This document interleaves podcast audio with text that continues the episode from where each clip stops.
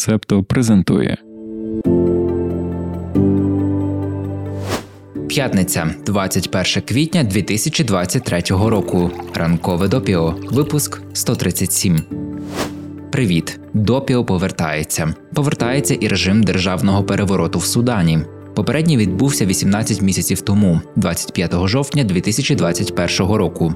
Ще раніше Ле Кудета пройшли у 2019, 2012, 2004 і шість разів у 20 столітті. Для розуміння того, що відбувається зараз у Судані, нам найбільше потрібно звернути увагу на те, що відбулося у 2019 та 2021. Втім, спершу коротко про країну загалом. Республіка Судан держава на північному сході Африки, третя за площею на континенті, понад 46 мільйонів населення.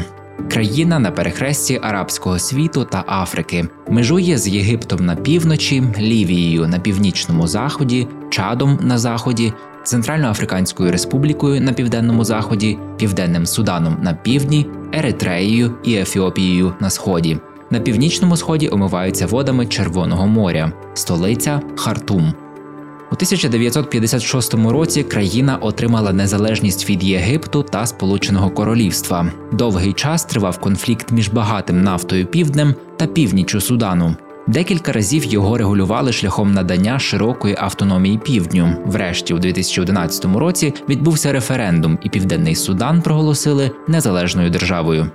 Тепер до державних переворотів, як ми вже зазначали, щоб зрозуміти, що відбувається зараз, нам потрібно спершу розібратися в тому, що трапилося у 2019 та 2021 роках. Коротко. 2019 рік Суданом, ось уже 30-й рік, керує президент Омар Хасан Ахмад Аль-Башир. Він прийшов до влади у 1989-му внаслідок державного перевороту. Омар Аль-Башир воєнний злочинець, на якого міжнародний кримінальний суд ще у 2009-му видав декілька ордерів на арешт. Усі пов'язані із Дарфурським конфліктом. Дарфур це один з регіонів Судану, населений різними народностями. Усіх їх можна об'єднати в дві великі групи: темношкірі африканці та арабізовані суданські племена. Конфліктували вони дуже давно, а у 2003 році почалося збройне протистояння між центральним урядом, неформальними проурядовими арабськими озброєними загонами Джан Джавід і повстанськими угрупованнями місцевого негроїдного населення. Це і є Дарфурський конфлікт. У регіоні неспокійно і досі. Омара Аль-Башира звинувачують у геноциді в Дарфурі. Зокрема, прокурор міжнародного кримінального суду закидає політику те, що збройний конфлікт супроводжувався вбивствами, пограбуваннями, тортурами і зґвалтуваннями, наверненням дітей у рабство і важкими умовами в таборах для біженців. Також за вказівкою Башира був обмежений доступ журналістів до зони конфлікту. Ну, ти розумієш, прекрасний пан.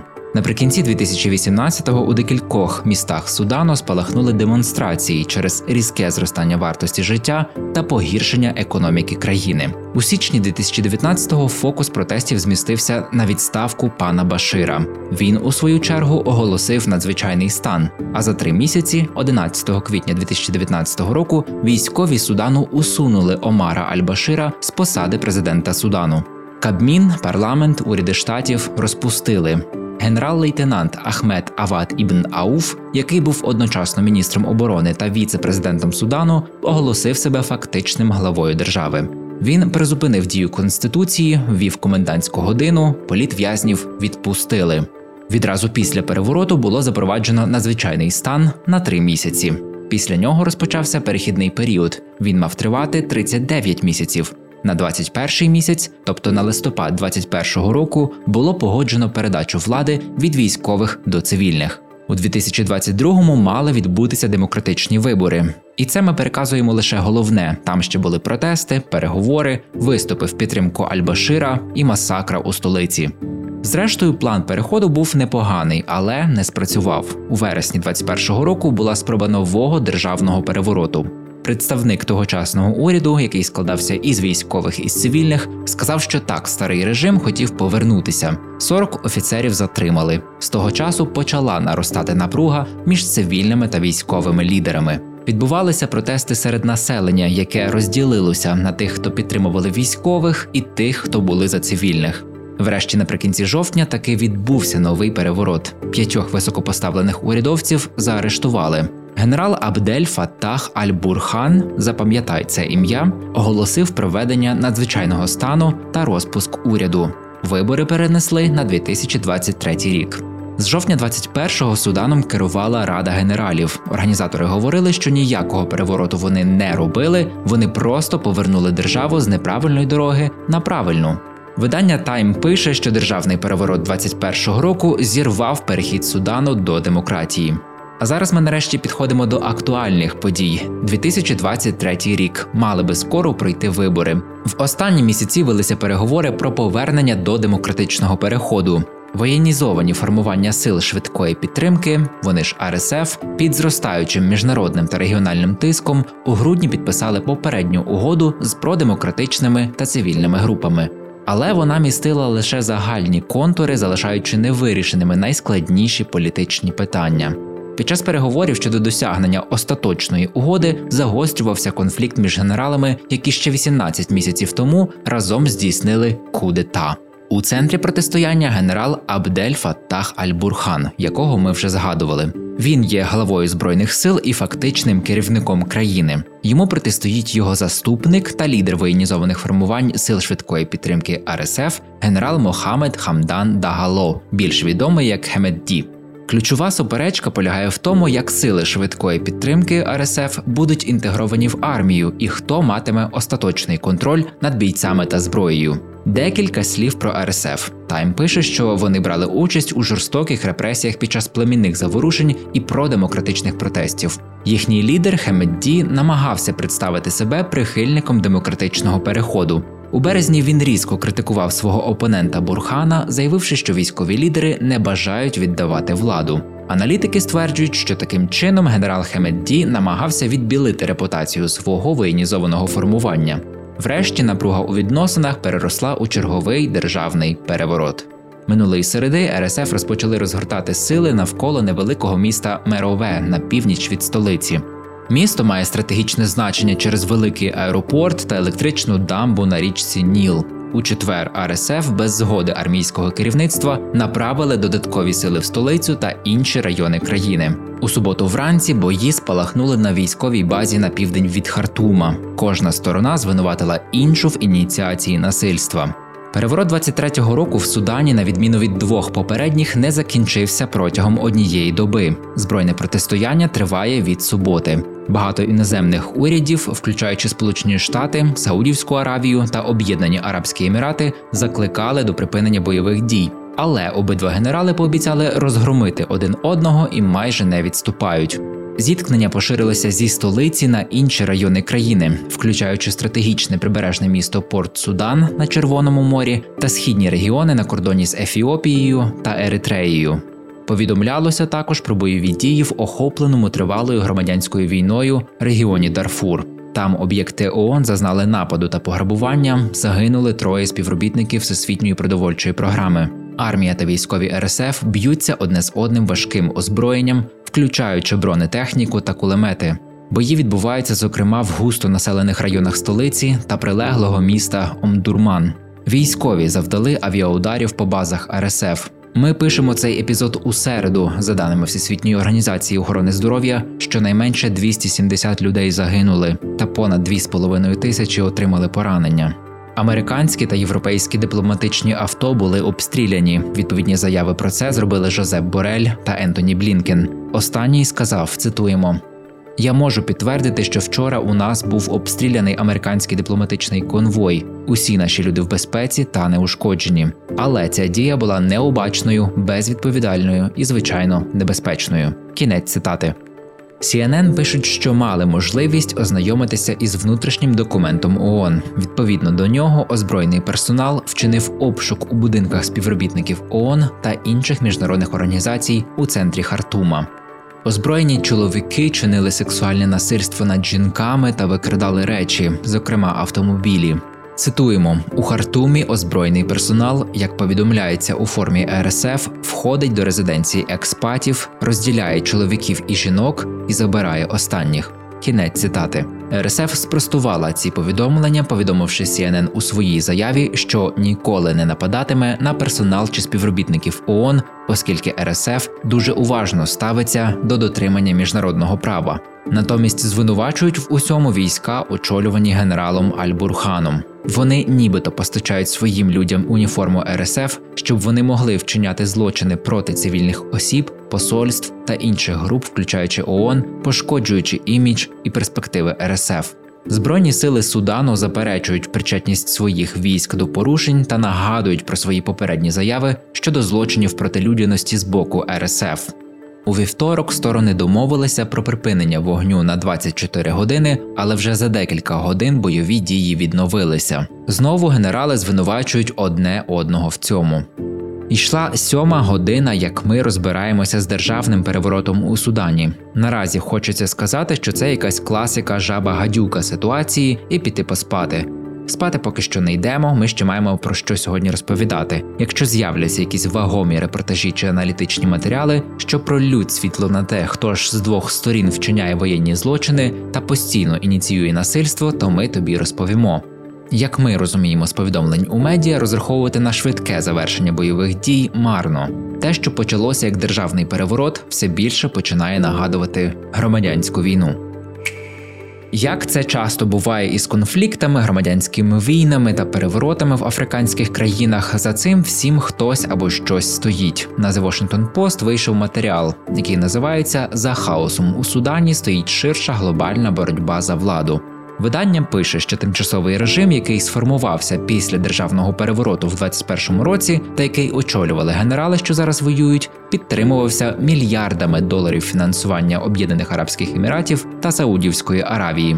Об'єднані Арабські Емірати мають довгострокові стратегічні інтереси в Судані, пов'язані з можливістю спрямувати військову та економічну потужності в Ємен і Африканський Ріг через порти та інші об'єкти Судану. У грудні Об'єднані Арабські Емірати та Судан підписали угоду на 6 мільярдів доларів щодо будівництва нового порту на узбережжі Червоного моря. Росія загалом і ПВК Вагнер, зокрема, розвинули очевидні зв'язки та контакти з силами РСФ. Росія ймовірно має угоду про створення військово-морської бази в Судані. Це дасть Москві шлях до Індійського океану. Також пишуть, що РСФ та їхній лідер Хемедді контролюють основну частину прибуткових золотих копалень Судану. Це дало генералу незалежну лінію фінансування. Все підживлюється незаконною торгівлею контрабандною рудою. Вона, на думку аналітиків, проходить через ОАЕ та потрапляє в руки Росії. Взагалі, як ми розуміємо, західні аналітики побоюються, що події в Судані додадуть ще більшого впливу вагнерівцям серед африканських країн. Куди ж більшого хочеться спитати? Це ми просто згадуємо, що кожного разу, як відбувається якесь лайно на африканському континенті, там є вагнерівський слід. Холод Хайер, аналітик із Хартума, у коментарі за Washington Post звертає увагу, що через зв'язок РСФ із ПВК Вагнер Єгипет зацікавлений у перспективі ліквідації Гемедді. Саме тому офіційний Каїр є більш помітним прихильником генерала Бурхана. У ньому влада Єгипту бачить оплот стабільності та потенційного союзника в геополітичних чварах з Ефіопією щодо будівництва великої дамби на Нілі. До речі, у понеділок надходили повідомлення, що сили РСФ затримали контингент єгипетських солдатів, дислокованих у Судані. Щодо західних держав, то у них зараз мало важелів впливу. Після перевороту 21-го року Судан був значною мірою ізольованим. На цьому із Суданом ми сьогодні закінчуємо. Продовжимо випуск секретною частиною. Розповімо про те, чому лідери та лідерки Латинської Америки так люблять TikTok. Доєднуйся до спільноти та слухай випуски ранкового допіо та інших подкастів від Септо повністю.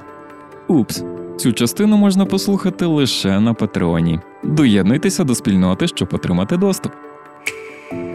А зараз давай повертатися до всіх. Продовжимо цей випуск ранкового допіо новиною про витік документів з Пентагону, точніше про публікацію нових, які стосуються генсекретаря ООН Антоніо Гутерша. Тут все просто. Витік документів з Пентагону засвідчує, що пан Гутереш нікчема. Long story short, давай переходити до останніх новин на сьогодні. Стіки до ранкової кави про події стисло. У неділю суд у Тегерані засудив десятьох іранських військових за причетність до збиття рейсу 752 українських авіаліній у 2020 році. Сім'ї жертв відкинули цей вирок як фіктивне рішення.